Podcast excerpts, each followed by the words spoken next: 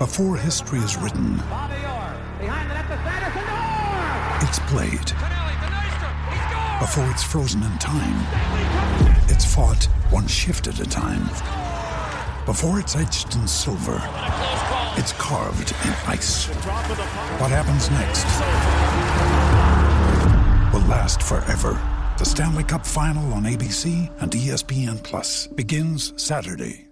Another day is here, and you're ready for it. What to wear? Check. Breakfast, lunch, and dinner? Check. Planning for what's next and how to save for it? That's where Bank of America can help. For your financial to-dos, Bank of America has experts ready to help get you closer to your goals. Get started at one of our local financial centers or 24-7 in our mobile banking app. Find a location near you at bankofamerica.com slash talk to us. What would you like the power to do? Mobile banking requires downloading the app and is only available for select devices. Message and data rates may apply. Bank of America and a member FDIC. This podcast episode is brought to you by Coors Light. These days, everything is go, go, go. It's nonstop hustle all the time. Work, friends, family expect you to be on 24 7. Well, sometimes you just need to reach for a Coors Light because it's made to chill. Coors Light is cold lagered, cold filtered, and cold packaged.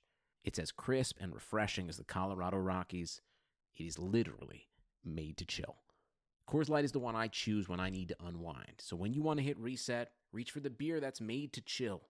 Get Coors Light in the new look delivered straight to your door with Drizzly or Instacart. Celebrate responsibly. Coors Brewing Company, Golden, Colorado. Look in your home. Look in your office. Look in your home office. Everywhere you turn, there's so much smart. At Capella University, we think education should be smart too. Our game changing FlexPath format puts you in control of your master's degree so you can learn how, when, and where you want. Smart, huh? Yeah, we think so too. So if you want to take the next step in your career, make Capella your first step. Visit capella.edu to learn more. Capella University. Don't just learn, learn smarter. The Madhouse Chicago Hockey Podcast is brought to you by Triple Threat Sports. For all your team outfitting needs, call Chris at 708 478 6090. Merichka's in Crest Hill, family owned and operated since 1933. Chuck's Southern Comforts Cafe with locations in Burbank and Darien. And SeatGiant.com. Use promo code MADHOUSE at checkout to save. Welcome to the Madhouse Chicago Hockey Podcast with NBCChicago.com's James Neveau and 670 The Scores hockey guy, Jay Zawaski. Here I Chicago! Welcome into the Madhouse Chicago Hockey Podcast reunion special. My name is James Neveau from NBC5 Chicago, and with me, as usual, not as always, I can't say that after not being on last week's show, is the one, the only Jay Zawaski. Jay, I know you probably really enjoyed uh, kind of hosting the show by yourself. Are you happy to have me back? Of course. I feel like I'm talking into the void when I host by myself. It's weird. I have no one to bounce thoughts off of. I have no one to challenge me if I say something stupid. It just kind of it was it was weird. I it was I don't know. I didn't hate it, but it was kind of I don't know. It just felt weird. I, I had thought about doing it by myself when you were in Washington for the uh, play the baseball playoffs, and I kind of had the same vibe that it would have been like talking to a wall that won't like tell me whether or not I'm being stupid, which is we all know is a fairly frequent occurrence. So I kind of need the be reined in a little bit. So That's uh, true. It's good to be back. It's good to have my precious laptop here in front of me. I've just been kind of looking at it very happily that it's all working and everything's good again. And I'm stoked to get talking about the Blackhawks. How about you? Let's do it. All right, man. We will start with Saturday's game, a victory over the lowly Arizona Coyotes. It's guys. so sad to see Niklas Hjalmarsson kind of, you know, wallowing in the misery of the desert, the only winless team in the NHL. And the Blackhawks uh, got off to a real slow start in the game, but they ultimately were able to prevail, largely because of one of their most underrated players so far this season.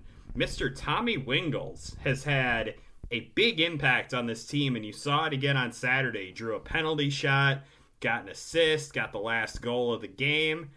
Tommy Wingels, I have to kind of eat some crow here. I was like, ah, it's just, you know, overkill getting guys like Wingels and Bouma, and they're basically Brandon Mashinter light. And it's turned out that he's actually been a really solid fourth liner and a pretty but pretty good penalty killer. And he's been keeping Tanner Kero out of the lineup, so clearly he's been doing something right. And I was extremely impressed with the way he played on Saturday, and I've really been impressed overall with the quality of his play since the regular season started. I mean, because he wasn't like the biggest preseason performer, and regular season came in and he just kind of flipped the switch, and he's been pretty solid. I've been impressed with him so far.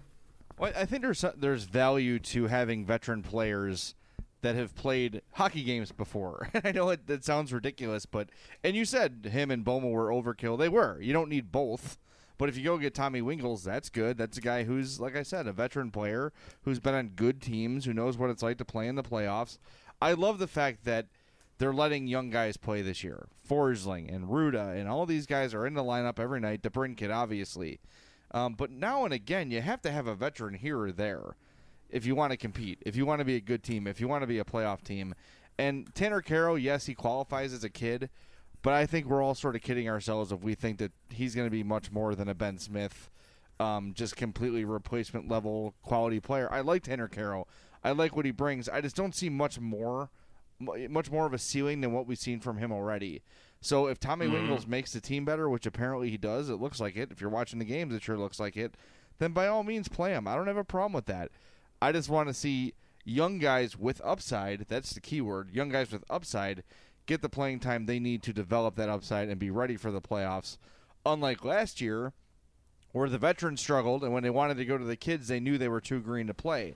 Now is the time to play kids, get them ready for the playoffs, and there you go. I just don't think that Tanner Kero is going to be a guy who, if he plays 70 games or whatever, is going to be a much different player once the playoffs start.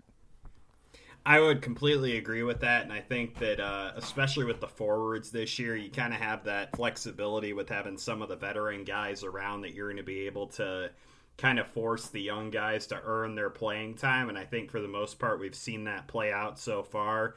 I don't think Joel Quenneville has particularly been his usual stingy self with opportunities. It feels like he's really giving some of these young guys a chance to really make their mark into play.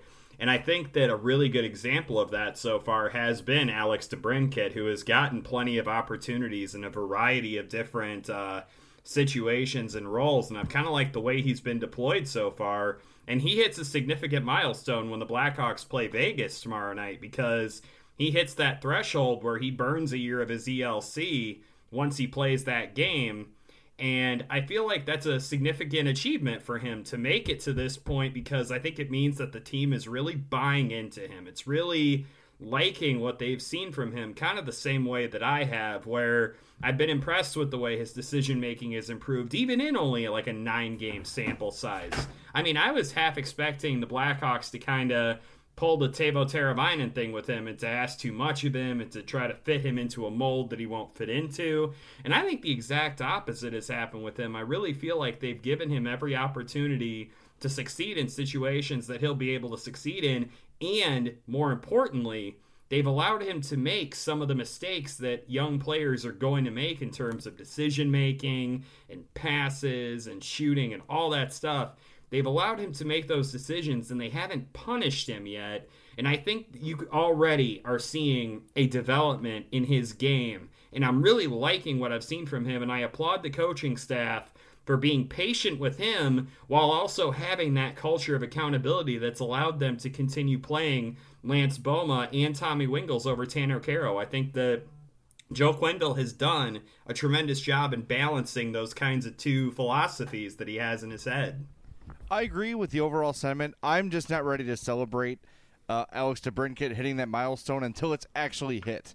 Because there's still part of me that thinks that email is coming that Alex DeBrincat's been sent to Rockford, Rockford, blah blah blah. Well, he, I, I technically he'd probably be sent it. back to juniors, I think, right? Wouldn't yeah, it be? R- yes, he, exactly. Sorry. Yeah, he'd get sent back to Erie instead, and I just I don't see it, man. I think he's here for the long term. I think they're saying, look, like we've liked what we've seen the first nine games, and we're comfortable burning this ELC. Now, what'll piss me off, sorry to the listeners who are offended by that word, but what will irritate me is if it's 15 games in and they go, no, we don't really like what we're seeing from him. Go to Rockford. Then I'm going to be like, why did you burn the ELC, you fools? What's wrong with you? But in the interim, I'm going to applaud the decision because it seems like they've made the right one. Yeah, I agree with you. So far, so good. And I and like you said, he's shown a mature. I mentioned this, and I think I think it was with you, maybe not, but he's shown a maturity that I didn't expect to see from him on all ends of the ice. And in the preseason, uh, he said that's what he was working on. He was working on that in training camp. The scoring's going to be there. It's going to be there. He's had his chances. He had uh, the other night. Was that what game was that where the, his shot hit Ryan Hartman in the arm and went in? That's basically his goal, right? So when you look at these um, opportunities and you look at the numbers on paper, they may not wow you overwhelmingly, but there's been several times he's hit the post very cleanly, mm-hmm. several goals that have gone off other players. So DeBrincat is performing as expected. I still would like him to play on a different line. I don't love him with uh, with Patrick Sharp. I just don't. I just I don't know. I know Hartman's doing great on that second line, but I really want to see DeBrincat up there. Yes, it will be a disaster defensively. We've discussed that. I'm not going to get into it again. But if you have the puck, no one's going to, you know, no one can score on you if you have the puck. Right. So I, I just think that he's better suited there. But as long as he's in the lineup, I'm happy. I'm not going to nitpick too much. But if, you know, the season goes on and the numbers are sort of dwindling there, I wouldn't mind seeing him get a shot on that second line.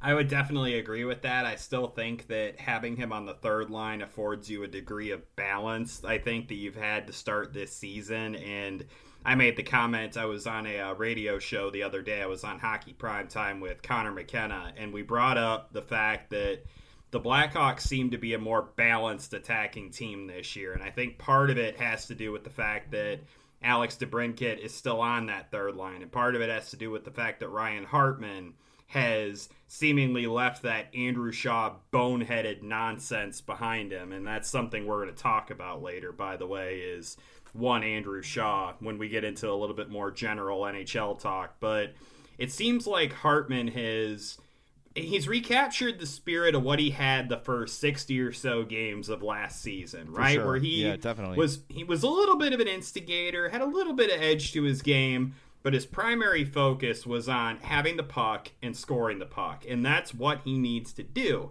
And he figured it out. And I think part of it is the fact that he's playing with Nick Schmaltz and Patrick Kane, who are giving him the opportunities. But I think there might be a little bit of a hey, the coaching staff really hammered into me this off season that I can't be taking dumb penalties and taking myself off the ice, especially with how bad the Blackhawks penalty kill was last year they're surprisingly they're playing a lot better this year on the penalty kill. And I know that part of it is like the competition that you play, they haven't quite gotten their sea legs underneath them. But part of it also is just better execution, I think, on that end of the ice. So it's kind of interesting to see Ryan Hartman kind of pull those lessons in from last year and to kind of mature a little bit. And it's definitely helped the, the Blackhawks to kind of keep things balanced offensively. Last year, Hartman was such a mystery to me. You know, in the preseason, the first couple games, he looked horrific, just terrible that he couldn't play. Then the season begins, and he's much better, very effective. Like you said, filling that Andrew Shaw void of playing physically and scoring, not calling people uh, derogatory names. Again, we'll get to that later. Um, but then all of a sudden, he's almost like the anti Nick Schmaltz where the second half of the season comes and he turns into a dumbass. just, it was very strange. I didn't really, I don't know what happened there. I don't know why he resorted to that. Maybe he was feeling like, okay, the playoffs are coming and I need to bring more of a physical element to my game. I don't like that. Do what's working. And what, what he was doing for the first probably three quarters of the season last year was working. He's brought it back this year. I think plus he's even better now than he was then. I think he looks a little bit faster, a little bit stronger um, which is you know it's going to happen in the development of a young player. But you're right. I'm very encouraged about Hartman, and when I say that I'd want to see DeBrincat get a look up on that line, it's not a knock on Ryan Hartman at all. I think Hartman's been terrific. I just think that you know you're putting him back there on a slowish kind of a line um, with Anisimov and Sharp, and I, I just think that he's I don't know, not putting the brakes on, but he's kind of playing slower than he would like to. Mm-hmm. Maybe that's a good thing for a young player, though. I don't know. Like I said before, Joel Quenneville knows a lot more about hockey than I'll ever know. Right? I just, um, I think the balance is good. You mentioned that, and that is something that they for sure stress. They definitely emphasize that. That's why Quenneville has said for years and years, we don't number our lines.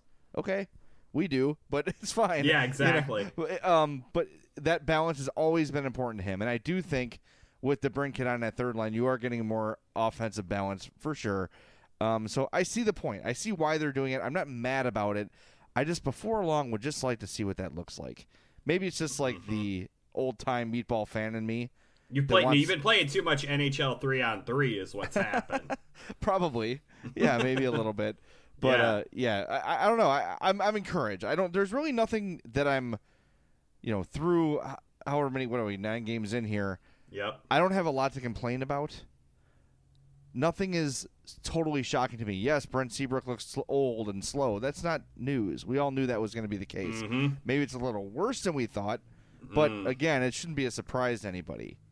Here, see, I, I feel like we're at an excellent fork in the road here. Do we? Because you brought up two really good points that I feel like we definitely can uh, continue to talk about. One is the balance issue because that dovetails nicely into a discussion of the top line of Jonathan Toews, Richard Panik, and Brandon Saad, or do we want to go on the other fork, which is the regression of certain players like a Brent Seabrook that has me absolutely terrified and questioning whether or not this team is going to be able to sustain the success that they've had so far this season. Well, let's do both, but first let's take a timeout. It's time for our first timeout.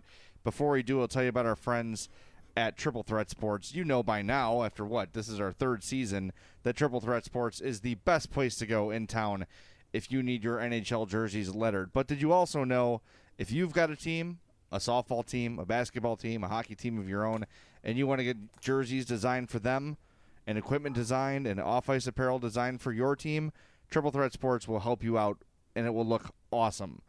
They will help you customize a logo, the cut, the fit, the design, anything you need. They'll help you. It could be a beer and pizza league team with t-shirts. It could be a traveling hockey team with, you know, an unlimited budget. Whatever you need, Triple Threat Sports will get it to you. So call Chris at 708-478-6090. That's 708-478-6090 or email him at chris at triplethreatsports.com. Triple Threat Sports, if you can wear it, they can make it. Time for a first time out, but we'll be right back on the Madhouse Chicago Hockey Podcast. Welcome back into Make Your Own Adventure. I mean the Madhouse Chicago Hockey Podcast, where we are currently at a fork in our proverbial road.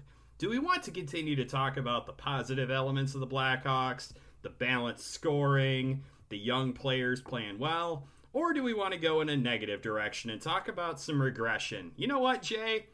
It's it's a bit gloomy outside today. I think we're going to go in the negative direction for right now. And that and that well, I don't like it, but it needs to be discussed. You know, we can't be all, you know, rainbows and kittens here. We have to occasionally, you know, cast a critical eye upon the Blackhawks. And my eye immediately these first 9 games has gone to Artem Anisimov. Now, he's gotten a lot of praise the last few years for his ability to play with Patrick Kane and Artemi Panarin. And With your sentence right there.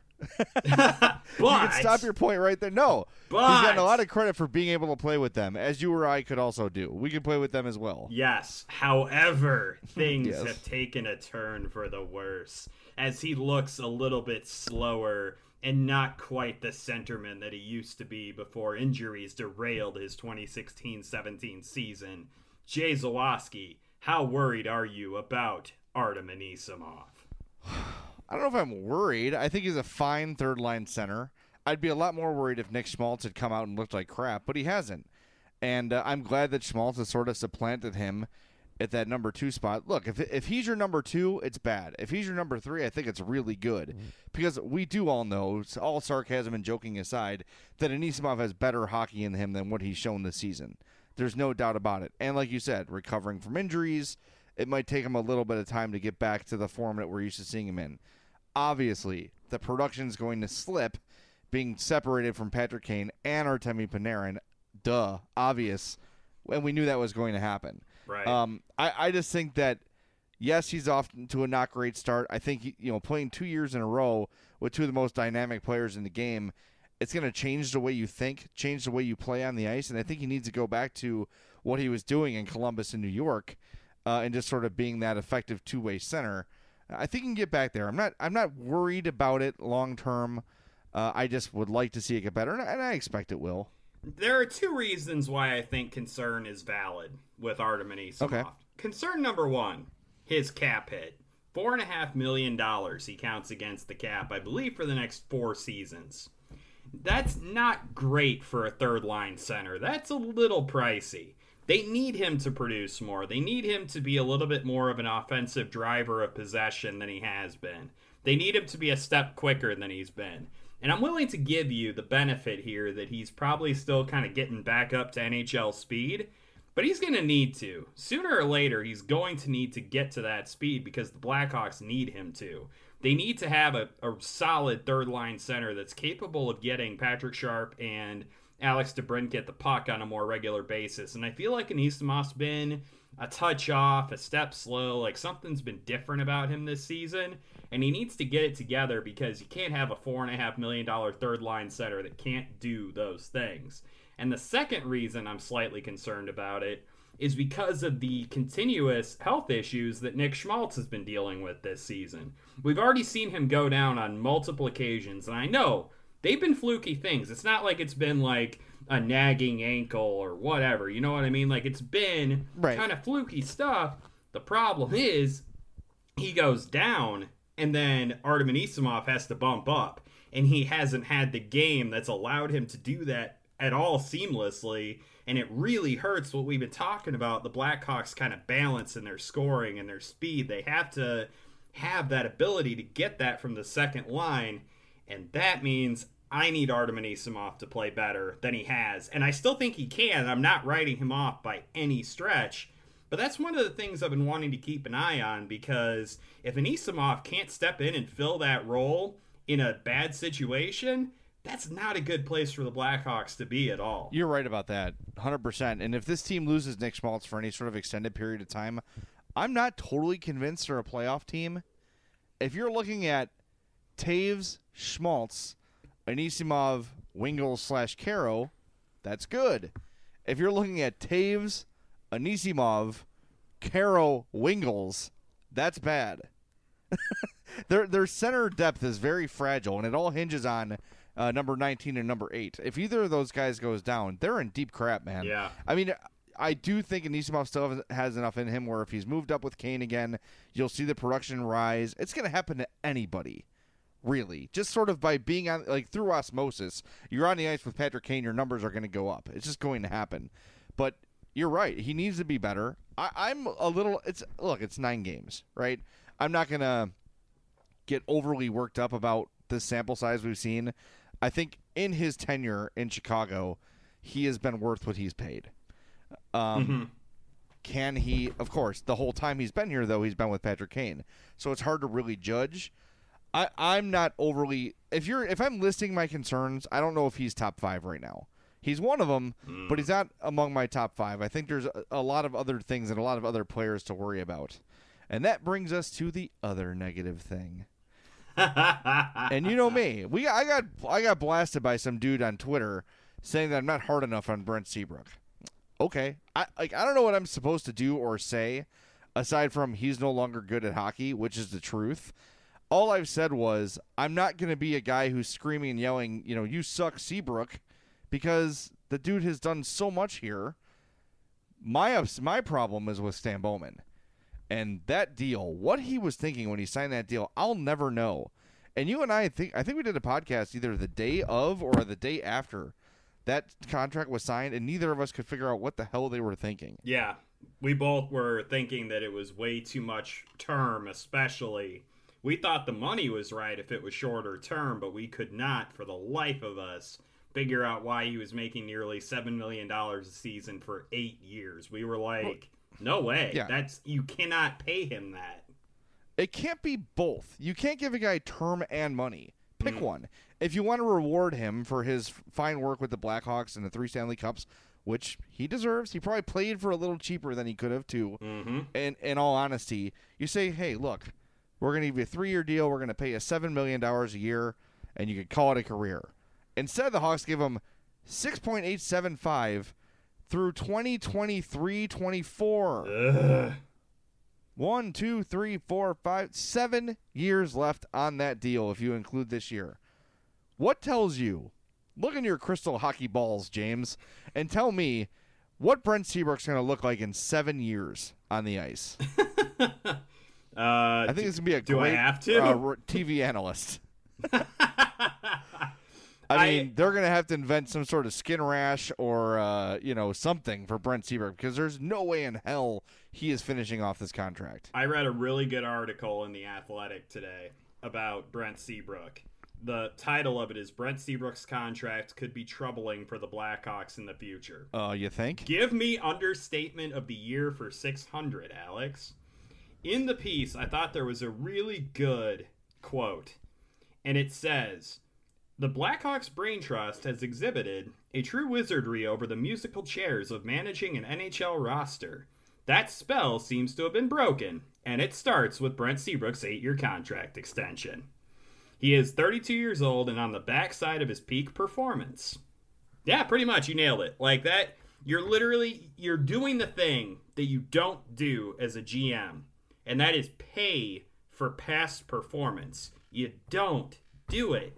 You pay for what you think you're going to get out of the player, and there's no way in hell that Brent Seabrook, even when he put his name on that dotted line, was a $7 million a year defenseman. He just wasn't. He's really, really good.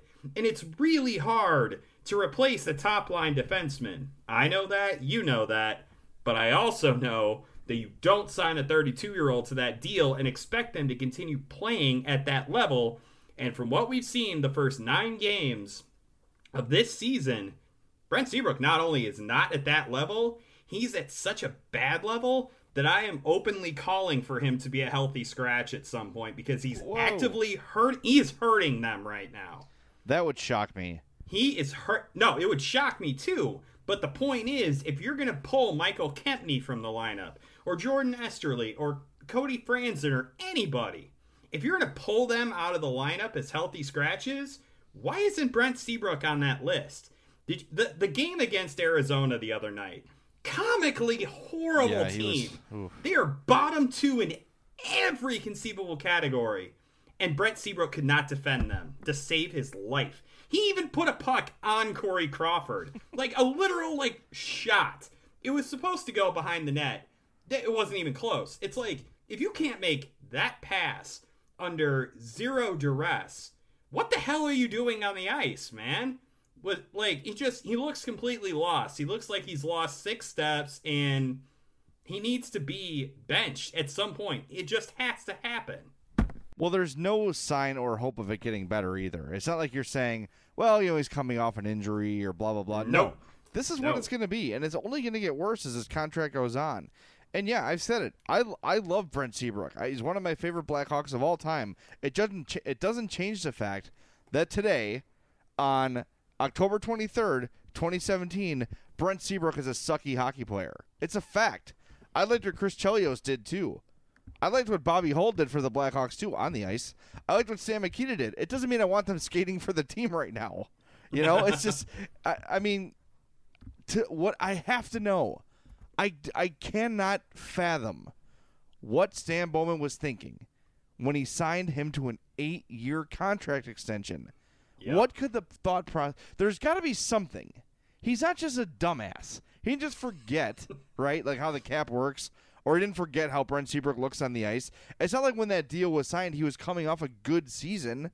No. He was already the decline was obvious when he signed that deal. He was a third pairing defenseman in 2013. yeah.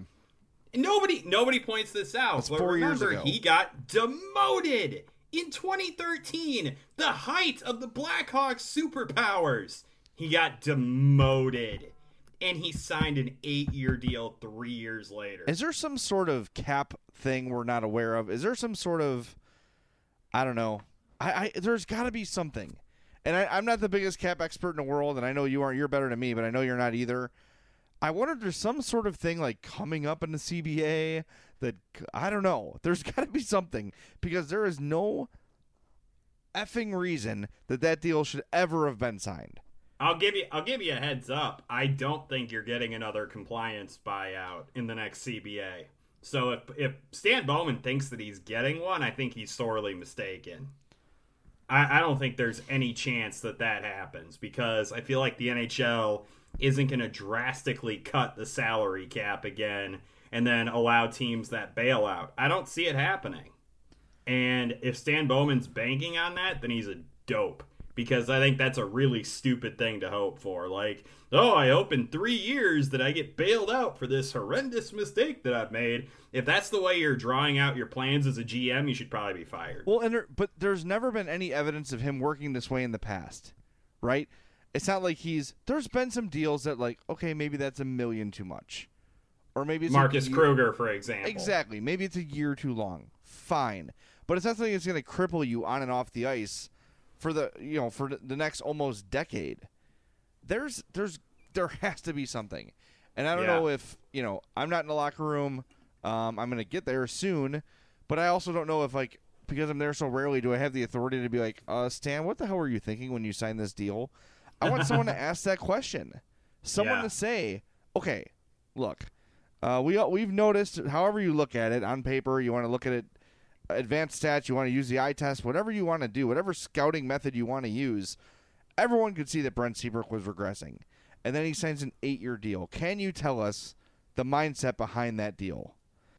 And not only that, he signed it a year early too. And you can't tell me Stan Bowman's going to sit there and tell you with a straight face that we believe Brent Seabrook still has eight years of quality hockey left. Mm-hmm. No way. No. There's no way he would he would say that with a straight face. He might say it, and people might let him just move on from it, but that can't go without being challenged. It can't. What? Mm. Why? What do you see, or what did you see at the time of the deal that made you think that it was going to get better, or at least, you know, stop the decline at that spot? Because if he wasn't at least as good as he was when he signed that deal, it was not even close to worth it. It still probably wasn't. But if if you been at that point of regression instead of the current point of regression, it makes a little more sense. Brent Seabrook right now is a number four, number five. Yep. I mean, he's he can't move, James. is that a is that a bad thing? Is that like is, is that something you'd like your defenseman to do? Be mobile in some way? He's you know what? He's making me long for the days of Michal Rozsival. oh, stop that! Stop. Hey, at least he was bad and cheap, not bad and expensive. It's True. I'll take bad and cheap over bad and expensive any day. I'm being super hyperbolic, by the way. There's obviously no way in hell I would actually take Brent Seabrook over Michal Rozsival. Just there's no way. I think we know that. I hope we know that. Well, let's use this commercial break to sort it out. But before we break, want to tell you about our good friends at Merichka's in Crest Hill, 604 Theodore Street. Awesome, awesome place. You have to go. I said this last week, James, and I think it was a good way to put it. Everyone that lives within like a 50 mile radius of Merichka's, right? And that's probably a big portion of our listening audience. It's a place mm-hmm. you need to take the trek to. There's places in Chicago, downtown, where no matter where you live, you want to go see the Sears Tower once, or you want to see Wrigley Field once, or you want to go to Pequod's Pizza or Giordano's or something once, right? Merichka's is the place you should go in the burbs if you have to take that one journey. Because it's an am- trip to Mecca. yeah, it's an it's an amazing place with great food and awesome history. A great family running it. They've been running it for three generations. Go check out Merichka, 604 Theodore Street in Crest Hill, known for their world famous poor boy sandwiches, but literally everything there is good. Go check them out. Go get yourself the giant uh, twice baked potatoes. Oh, those were good. Remember those? hmm I want those again. I want to live in that time. 815 723 9371 is the number for Merichka's, 604 Theater Street. Check them out, merichkas.com or facebook.com slash Merichkas. Go there, my friends. All right, when we come back, we'll get to some happier Blackhawks conversation. And that also means we're in one segment closer to our email segment. By the way, want to welcome a new sponsor very quickly, SeatGiant.com. You're looking for Hawks, Bears, Cubs tickets, whatever.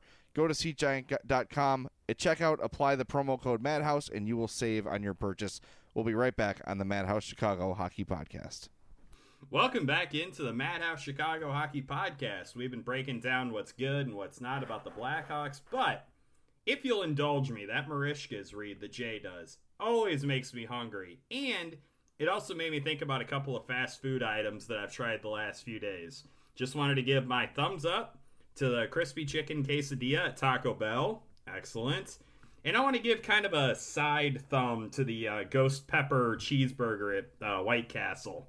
It's uh got a lot of kick to it, and I don't know if that's a good thing or not when it comes to eating sliders. So in my audition tape for the uh, Fat Guy podcast, I say yay Taco Bell and eh to White Castle. Jay, you got any uh, thoughts, any feedback on that? I remember food. To, wait, Jay, what do you mean you remember food?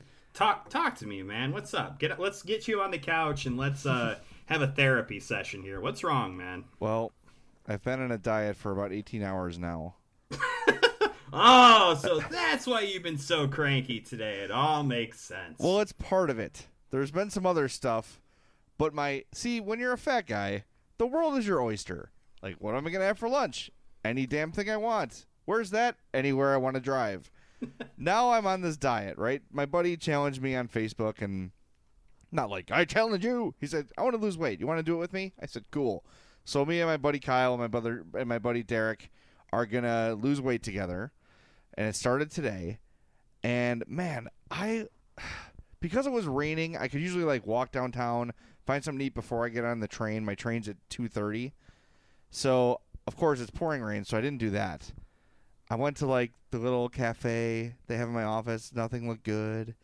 Then like in the pedway, it's Burger King or Subway or um, um, Taco Fresco. It's like nothing healthy there. So I'm like, what am I gonna do? Then I go home and I just had soup. And I'm just so hungry right now. All I've had to eat today is yogurt and apple and soup. And uh, I- I'm proud of myself for for doing as well as I've done through 18 hours of my diet. But man, it's hard. I know it's going to get easier, but I got to have a plan. Like, see, I, that was a problem. Is I just started it kind of willy nilly. I need a mm-hmm. plan of like bring this to work, snack on this. Like the apple was great, but I ate it too early, and I didn't have anything with it. Like I should have brought some peanut butter or some cheese or something to have with it. Tomorrow I'm going to be more prepared, and I'll be able to go walk and get some lunch. Because if I'm downtown and go to Chipotle, get like a bowl, a healthy bowl, but you know, no cheese, no rice, just make it healthy. I can do mm-hmm. that. I can survive that way. But today, oh my god, dude. And then I went to Aldi to get chicken for dinner. And I'm like, all I want is a peanut butter and jelly sandwich. And the only thing they had of grape jelly was like a 55 gallon tub. and I don't want all that grape jelly in my fridge and hope like strawberry jelly. And I hate strawberry jelly. So I was pissed off about that. Then I came home and there's some water in my basement. I'm pissed off about that. You could have drank it. It would have been healthy. Not this water, my friend. This came like through my walls, and no, you don't want this. So it's just aggravating. I'm just hangry. Is basically what's happening right now. So I feel like I've I've turned my mood around since we've started. I hope. But if I fe- if I seem a little down in the dumps, just know uh, it's me wasting away to nothing. Jay, my friend, you know, you know I'm here for you, right, man? You know that I'm always going to support you no matter what you do, right? Yes, and here comes some totally dickish and insensitive statement. Go ahead. A apple cinnamon jelly is awesome. I had it for the first time yesterday. Big time game changer for me. You should try that. Where'd you find that? Uh, I was at a diner having breakfast and I put it on my toast and it was life changing. Well, can you just like buy that in a store? I wonder. I haven't seen it in a store, but if I do, you know I'm buying it. Well, buy me one too.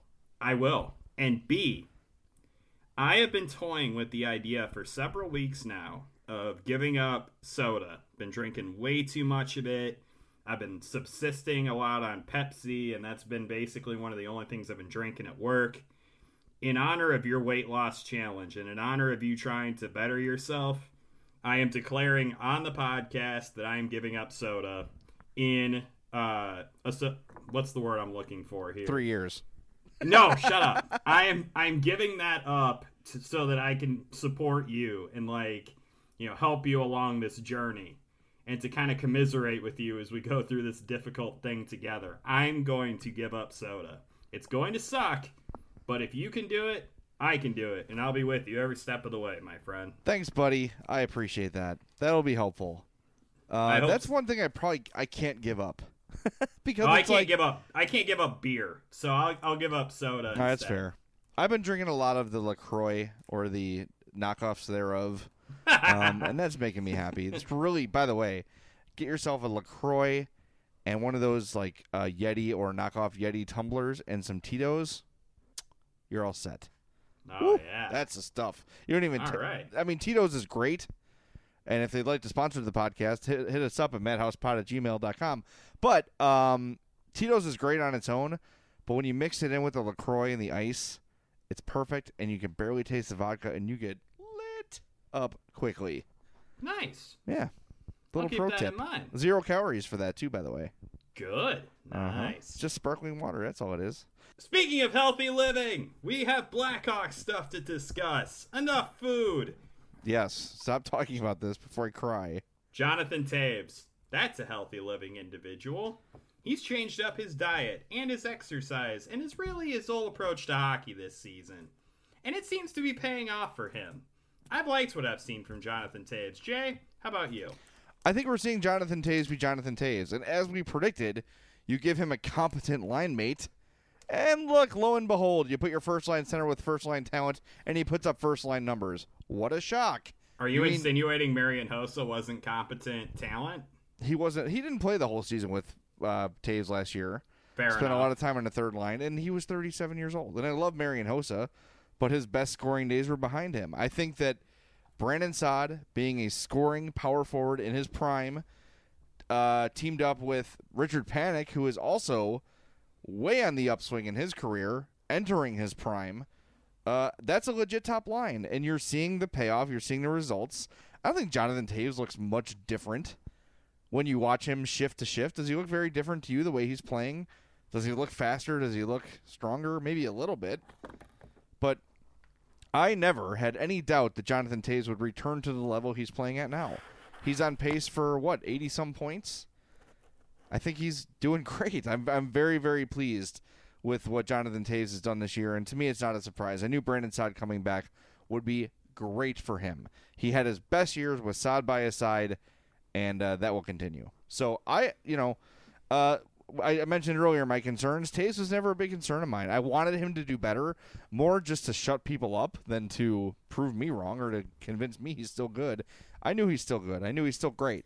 So, uh, patting myself on the back for being right because I I deserve think it. I think I think most of us kind of anticipated that Brandon Saad would give Toews a nice kick in the keister, and I feel like we've all been kind of validated so far this season. He doesn't have like the greatest numbers in the history of hockey, but there's this there's a difference that you can tell on the ice with Jonathan Toews. You can tell he's playing with more freedom. He's playing with a new intensity, new speed. I think the Blackhawks getting knocked out early the last two years, I think, has really kind of put a burr under Jonathan Toews' proverbial saddle. I really do. I feel like he has gotten a kick in the butt from those defeats. I feel like he's more motivated than he's been in a long time, and there's just a hunger in his game right now, and it's been really remarkable to watch it. And I give Brandon Saad a lot of the credit. I give Richard Panik a lot of the credit. And I give Stan Bowman credit for getting Saad back because he had that in his mind that he could get Brandon Saad back for the next four years and kick Jonathan Toews' butt into gear is he starts to hit that point in his career where the the slow decline in production it's no longer a far flung thing. It's going to happen at some point in the not too distant future and you want to maximize Jonathan Toews' window right now, and that's exactly what the Blackhawks are doing. And it was a really smart move, I think, to bring Brandon Saad back, and it has already paid dividends for Jonathan Toews, and kudos to Stan for doing that. Yeah, uh, so far so good. Again, uh, the forwards to me have been not much. I don't have any real complaints about them. Yeah, you want a little more from Anisimov. You want to see DeBrincat score a little more consistently. I think both those things are coming. Um, Saad has been great. I predicted he'd score 35 plus goals. He's got six so far. Um, I think up front they're really, really strong. It's just that blue line. You got to find a way. Brent Seabrook's not going to sit. Maybe a game or two, but he's not going to become your number seven Michal Rozsival defenseman. Oh no no no no no years. no! And and I'd also like to clarify that that's not what I was calling for. I was No, calling for thi- him to to sit as like maybe the second half of back to backs or something like that. I would not. I'm not stupid enough to believe that Seabrook is not one of the top six defensemen on this team. I think he still is. I also think he would benefit from occasional rest. Definitely, yeah. So they're gonna have to find a way to make to exist with him at the level he is. Uh, I think the best bit of news for the Hawks has been how excellent Jan Rutta's been. Yes. I mean, he's your number two defenseman right now, and if he had not, you know, if he was just another Michal Kempny, like how Kempny was last year, okay, there's some flashes of good, some bad here and there. The Hawks would be in big trouble. He has been a revelation. He's been a guy they can depend on every night, every shift he's on the ice, and that has sort of saved them because Connor Murphy was a guy I think they expected to fill that role, and obviously he's not done that yet. Uh, with several healthy healthy scratches here through nine games, um, Rutta is the key to the D right now because without him they would be effed. They, I mean, you'd be seeing four or five goals a night, and of course you got to give credit to Corey Crawford and Anton Forsberg, who've both been playing out of their minds as well. I would completely agree with that. Both of those, I think Rutta and Crawford have both been. If I'm picking stars of the first 10 games for the Blackhawks, they're right in that conversation. I've been very impressed with both of them. I don't I don't really think you can say enough about how frequently Corey Crawford just puts up dominant performances and really helps out a team that has a lot of difficulty in suppressing shots. They allow like 35, 36 shots a night, and Corey Crawford makes it look routine. He makes it look easy. And having that kind of backstop on this team has been invaluable and it's been a blessing for the Blackhawks. And it's really kind of helped minimize the damage done by the fact that their blue line really isn't that much improved from last season. And I think it's giving them an opportunity to, you know, get a little bit further into the season and add another blue liner to try to help out. And I think Corey Crawford and Anton Forsberg being as good as they have are that that's you cannot put a value on how important that's been. Do we do we want to talk about Andrew Shaw now or do we want to wait until the emails? Uh, let's do it now. Yeah. I was kind of I'm thinking ready. we needed to get to a couple of quick hits before we got to that point. So let's go ahead and do that. Instead of starting with Shaw, because I have a feeling I know where that conversation is going to go. Antti Niemi, waived today by the Penguins. Any inkling the Blackhawks could try to make that move? No, why? Exactly. Why do you want a bad goalie? Yes, thank you. There, I, I see him going to a team like Arizona, who's relying on Louis Domingue to be their backup. That's the situation Niemi is going to find himself in. He's a reclamation project and nothing more at this point. And I would rather have Michael Leighton, Jean Francois Berube, Anton Forsberg, or Marty Turco at this point over him. He was horrific in that Hawks opening game against the Penguins.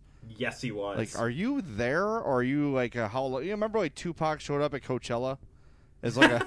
I was wondering if Antti Niemi was a Tupac hologram of himself in the net in that game. He was awful.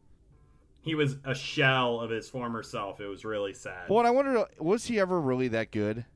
I wonder, right? And remember, I mean, you want to talk? We've just been tearing Stan Bowman apart for the Brent Seabrook contract. You have to praise him for making the right decision between Niemi and Niklas Hjalmarsson yeah, because I that mean, was looking, a choice.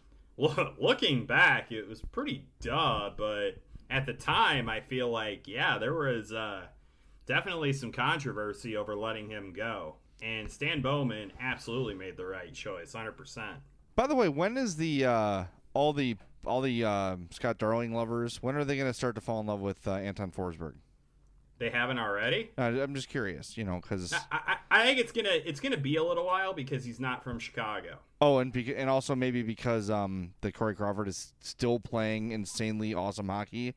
That has never stopped anybody before. Why would you try to assign logic to this? Yeah, you're right. My bad. um, I did want to. I wanted to bring up one other thing before we get to Andrew Shaw. I wanted to bring up uh, the the Cubs. We've not talked about them yet. You all right with how the season ended? I mean, are- how are you feeling today, bud? I mean, no, I I, I cared more than I thought I would, and uh, I will say, like Major League Baseball playoffs are not fun. It's just constant tension and misery and horror. And every Yep. pitch is like clench your butt cheeks together and pray. It's just oh, it was an unpleasant experience. And last year was the same way. I thought this year would be better because they won, and it was sort of like okay, whatever else happens is gravy. They've won one. Now I just have the greed, and I thought the same thing about the Hawks too. When they won after 2010, I'm like, I can die now. Great. Well, now I find myself, it's almost a, a, like an addiction. Yep. Like I, I want to, they got to win again. I need them to win again, and I think the Cubs will win another World Series before it's all said and done. But they they've got a lot to do. They've got a lot of things to fix. The good news is they've got a crap load of money, and they've yes, got the and no salary cap to constrain them. and the best uh, front office in baseball, maybe in baseball history. So Yep. I'm not very worried. I just would, you know, I, I part of me was sort of relieved that it ended in 5 Mm-hmm. because I'd never felt they were going to really win that series, but to drag it out to six or seven games would have just been torturous. Yeah, it would have been cruel. Um, I'm not. I'm actually. I wasn't as bummed out about it as I thought I would be. I feel like that probably had something to do with last year and just kind of knowing that this team still has bites at the apple left, so to speak. I feel like they definitely still have a shot for many years to come to be competitive. The one thing that I worry about after that is I hope they don't overreact to losing in five games to the Dodgers. I hope that they realize that baseball is a game of limited sample size all day, every day when it comes to the playoffs. And I hope that they draw conclusions, not just on what happened against LA, but on what happened throughout the entire season. And if there's any front office in baseball that I feel confident will do that, it is this one. I, I think that they're making the right choices with their coaching staff. Gets get a little bit of turnover there. We're gonna see some new faces on the team. You're probably gonna see somebody like Javier Baez or Kyle Schwarber at least get dangled in trade talks this offseason. But the notion of making massive sweeping changes, as I've seen some fans suggest, is something that I just I hope it doesn't come to pass, and I hope the organization is more patient than that, and I have a feeling that they will be. I think people are mad. I had the uh, pleasure of hosting the post-game show after Game Five. After Mark Grote wrapped up his official post-game, I took over for a couple hours after the game ended, and I was actually pleasantly surprised by how calm and level-headed people were. I think there's the initial reaction, the anger and the disappointment of not winning, but then when you really think about it, like, you know, th- th- Rizzo and Brian are going to hit again. Yep. You know, Willson Contreras is going to hit. Kyle Schwarber is going to be better. Um, I, I just I can't get overly worked up about it. You think about how much baseball these guys have played, and it's sort of understandable. And they say, you know, the hot team wins the World Series. Well, the the uh, Cubs got cold at the wrong time, and frankly, I don't think they deserve to win the NLDS either. They just kind of lucked into it when you think about it, with all those pass balls, and you know, there were a lot of weird occurrences for the Nationals. Um, I don't know. I'm not too worried about it. I think they'll be back. They're great. They've got the best core in baseball. And I think if you said to any, you know, GM in, in the sport right now, would you trade places with the Cubs, uh, short of the Dodgers and Astros, I think they would all say yes. I would I would completely agree with that. All right, we can't put it off any longer, man. Unfortunately, Jay, it's finally time. It's finally time to talk about you can play ambassador Andrew Shaw. I'm just giving you the uh, the stroke mechanic, which is the eye roll and the fist clenched and the up and down motion. You know what I'm talking about, yeah, right? I, I do. It's the wanking motion. when you said you can play ambassador, someone who publicly sh- or just shouts the word out in Yeah. general, the F word for homosexual. Uh, no, I don't care. Like, oh well, here's how I'm going to redeem myself. I'm going to be an ambassador. Sure you are. Sure you are. It's uh, come on. It was so obviously clear when he said that he was that that it was just a reclamation Yep. project. Uh, you don't shout that accidentally. Mhm. I'm sorry. Like, here's an example. You listener who may be thinking about teaming up and taking Andrew Shaw's side, Andrew Shaw's side on this, would you ever just like randomly shout the N word? Mhm. Whoops. Oh, that was I was just upset. No, that word is Yep. in you, and it comes out when you're mad, and it comes out when your guard is down. It, the N word doesn't. Ha- to me, I don't shout those things when I'm mad. I don't say to my buddy at work if he makes me mad, "You f and f." No, I don't. It's not like in my repertoire No. of names. I might call you a dick. Douche nozzle is my Or- old standby. There's so many, so many great names to call people when you're mad. Douche canoe is another one I've heard that I like. I don't know what it means, but I like it.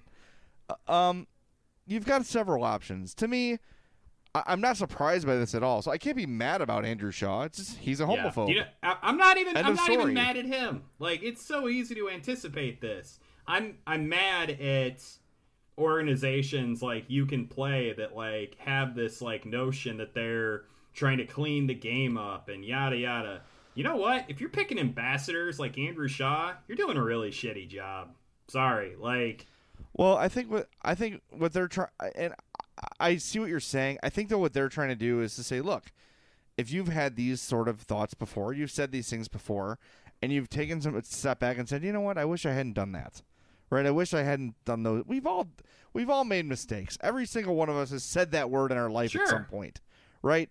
Uh, there's a song I talk about Jason Isbell all the time. One of my favorite singer songwriters, one of the most accomplished musicians going today. He's got a song called White Man's World and it's a lot about like the regret of standing by while think maybe you weren't doing it directly maybe you weren't calling someone the n-word or you're making racist jokes yeah. or whatever but if you're there and you're witness to it you're just as guilty mm-hmm. right it's kind of the same idea and i think for andrew shaw to say what if he was sincere and said god you know i've used that word the wrong way or i shouldn't i mean i've used that word and i shouldn't use it anymore and I'd like to change, and I'd like to show other people that they can change too.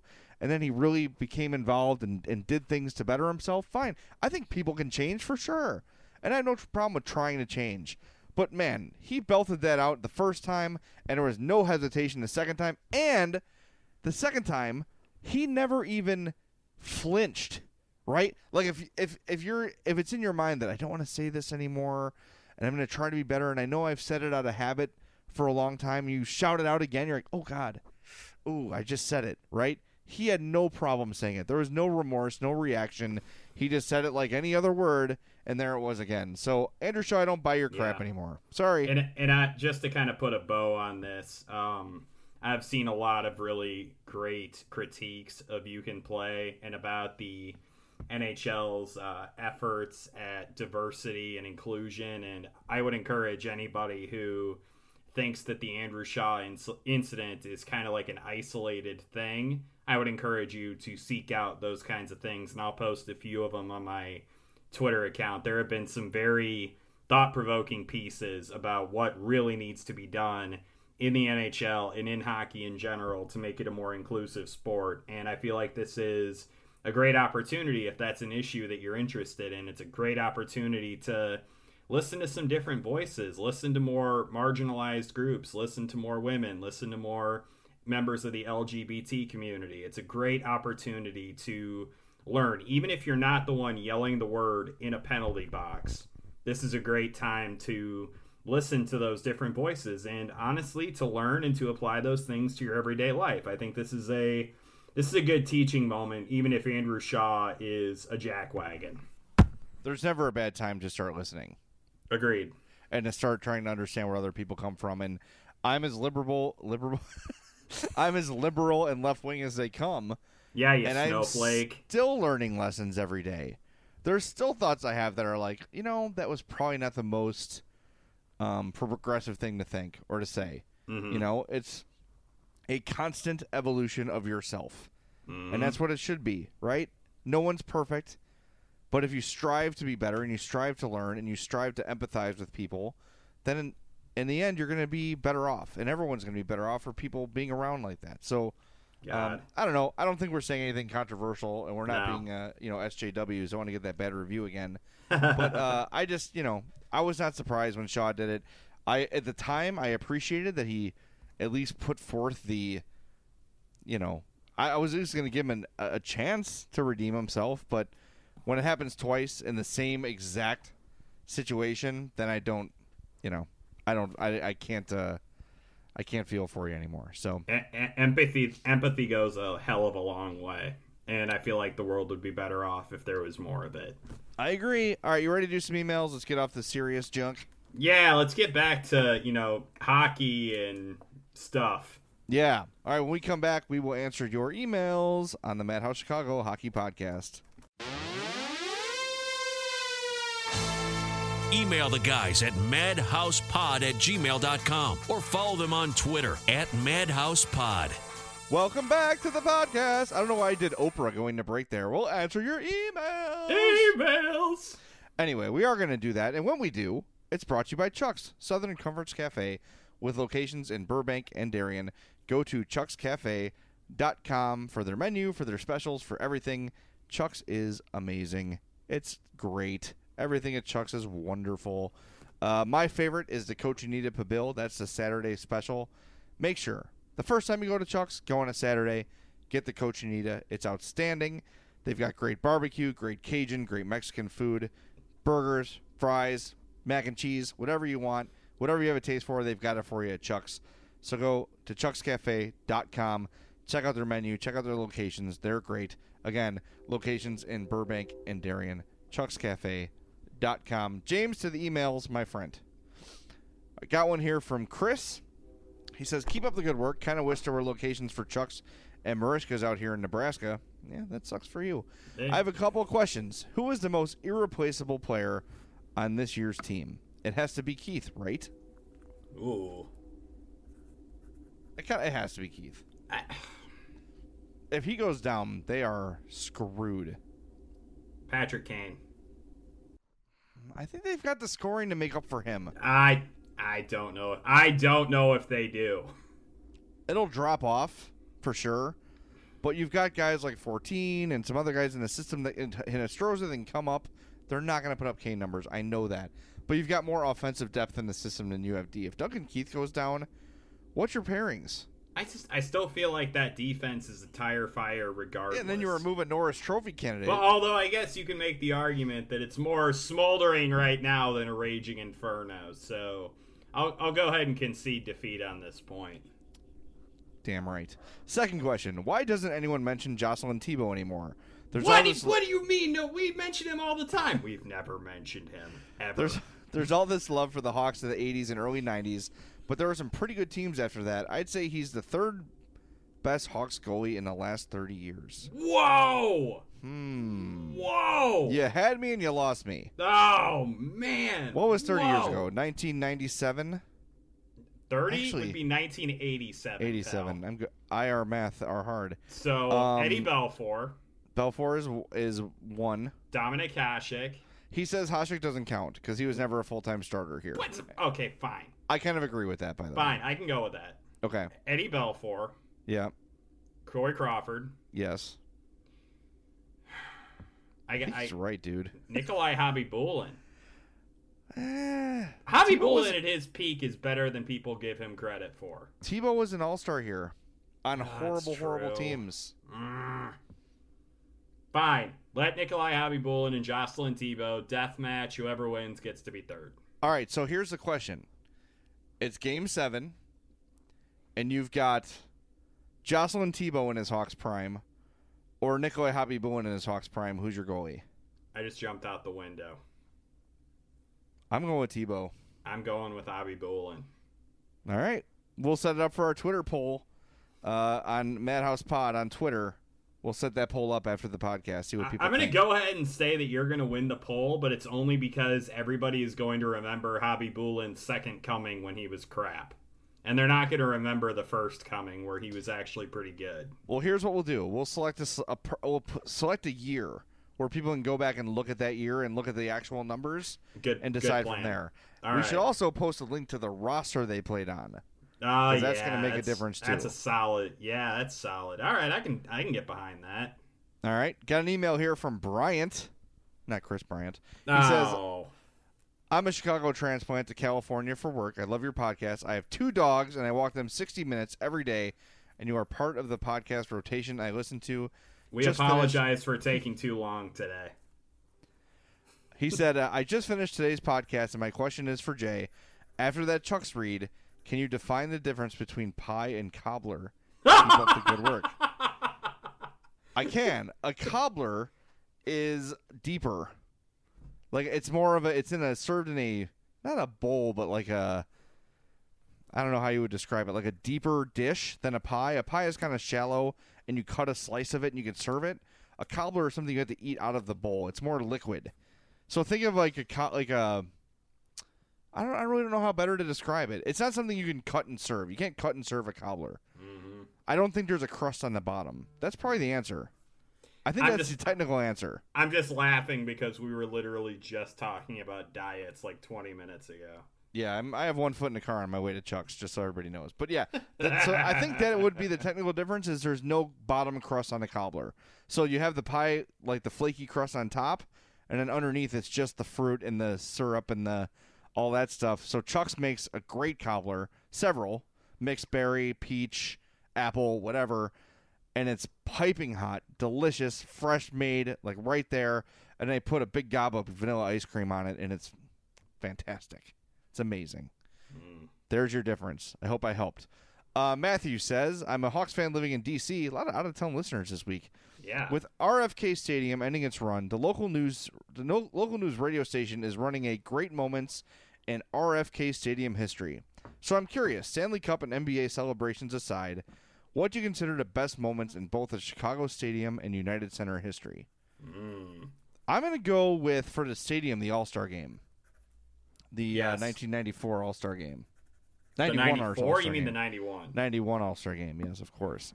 Um, that was sort of what put the anthem in the stadium on the map.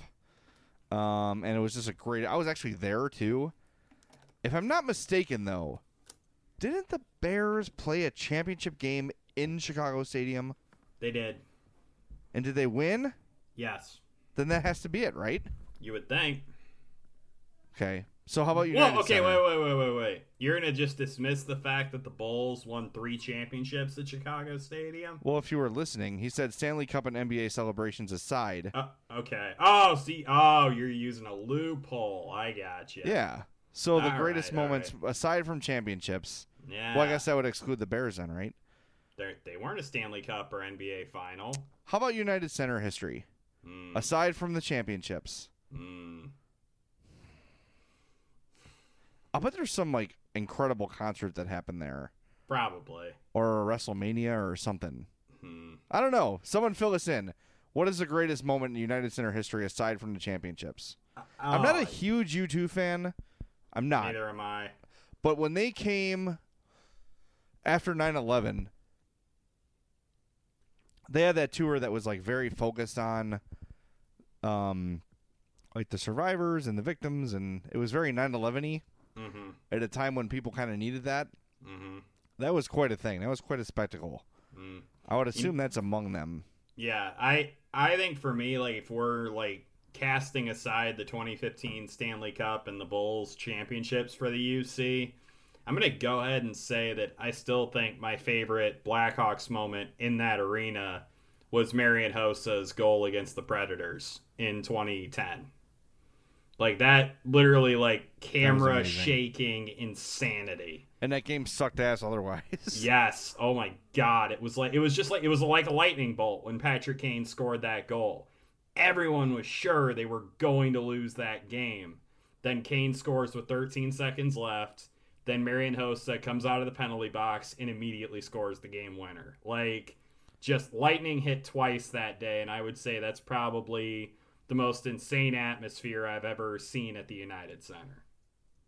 I'm with you there. That's that's a great Hawks. I was trying to avoid like hockey and basketball moments, but that's pretty solid.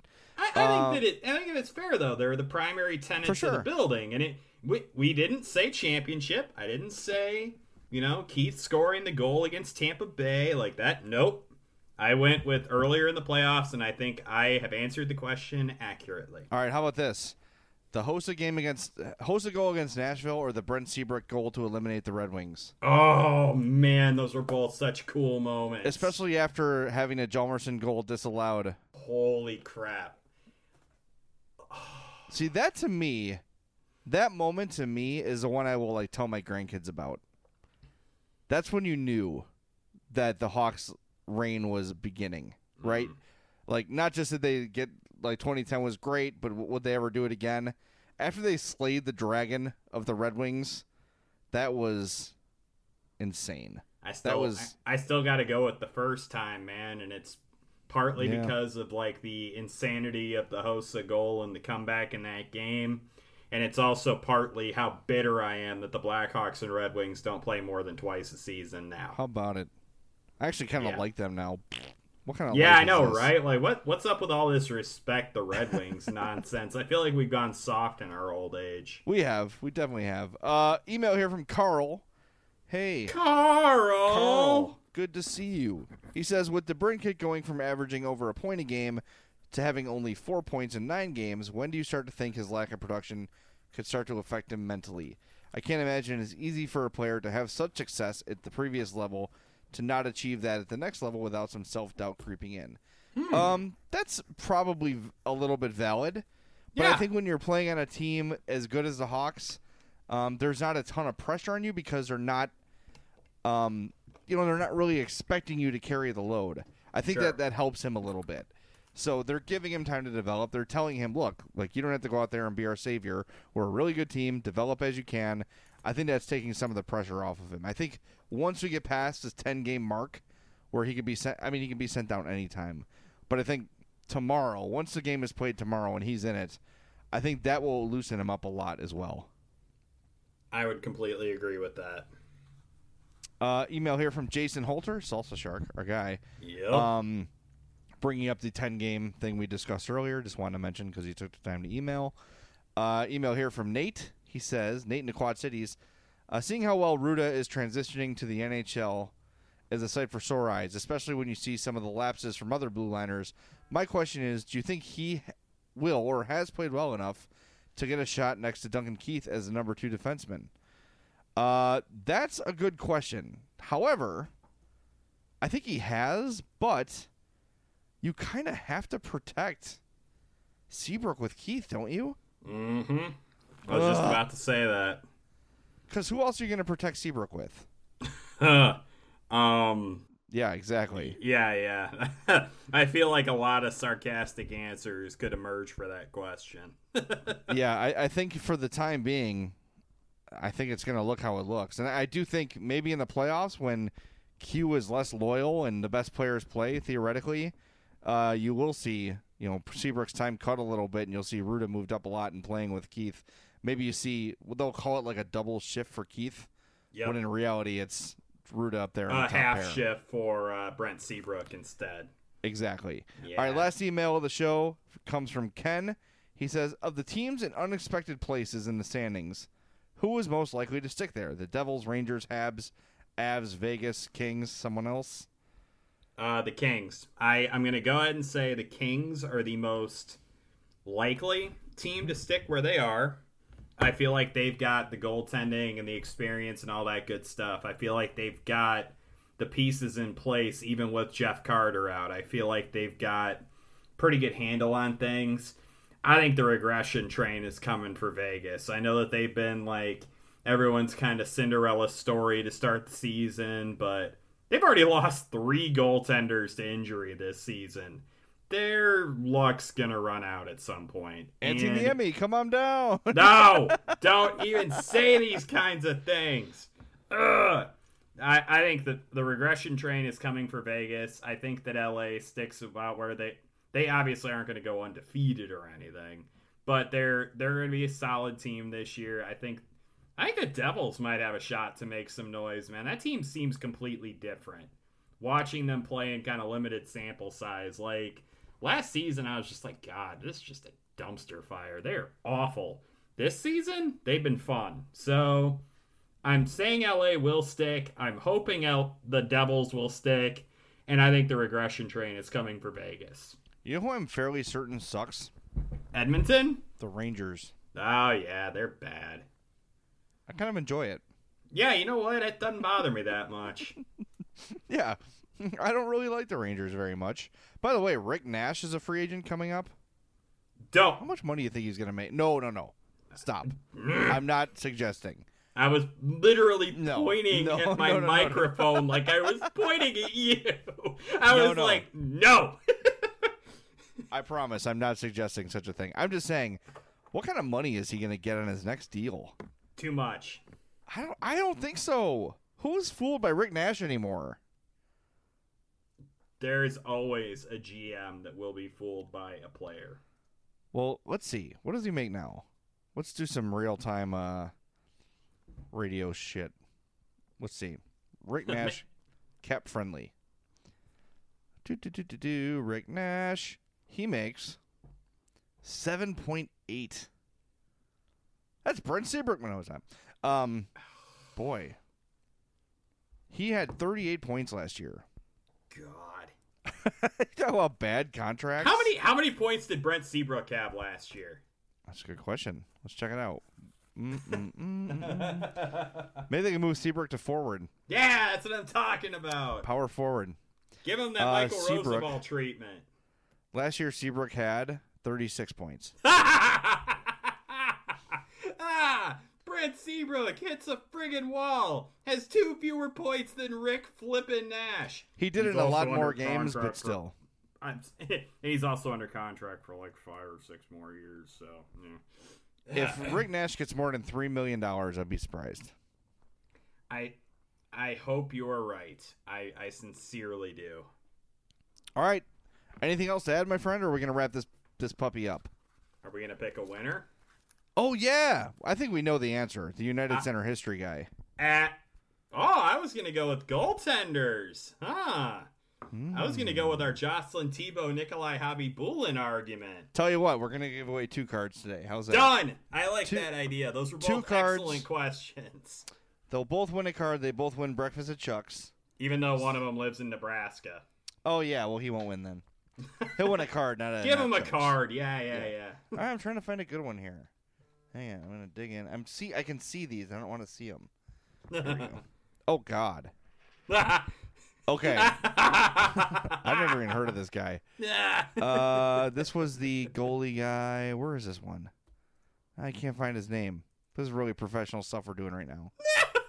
I'll find it. Hang on. Hang on, everybody. Do do. Where is it? Where's what? I gotta find the email. It's from Chris. Chris wrote the. Oh yeah, here we go. Chris Staggs. He's a guy in Nebraska. You win a Mark Osborne card. You may remember Mark Osborne's season with the 1991 Maple Leafs, where he had six points in 18 games. Congratulations to you. Uh, who had the United Center one? Uh, ah, crap.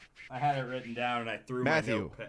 There we go. Matthew. Now I saw this card, and he's going to win it because it makes sense. This is a 1992 Mark Recchi card, and he's wearing the All Star jersey from the game at the Chicago Stadium, and there's the logo of the 91 All Star game on the card.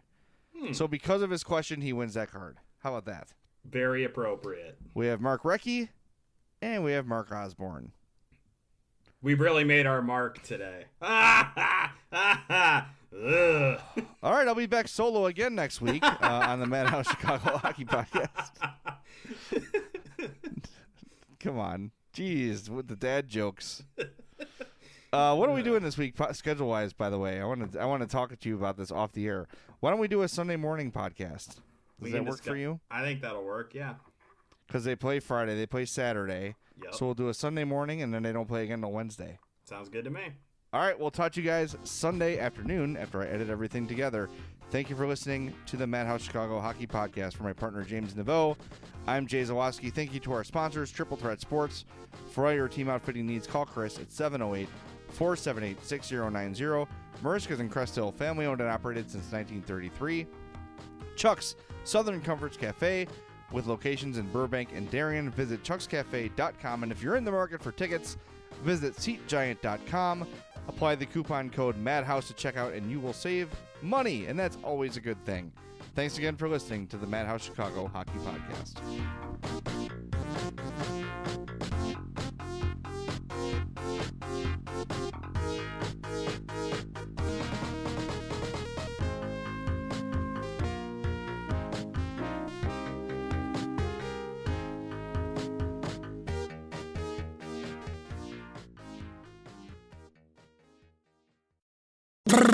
Bodega, bodega, bodega, alpha and omega.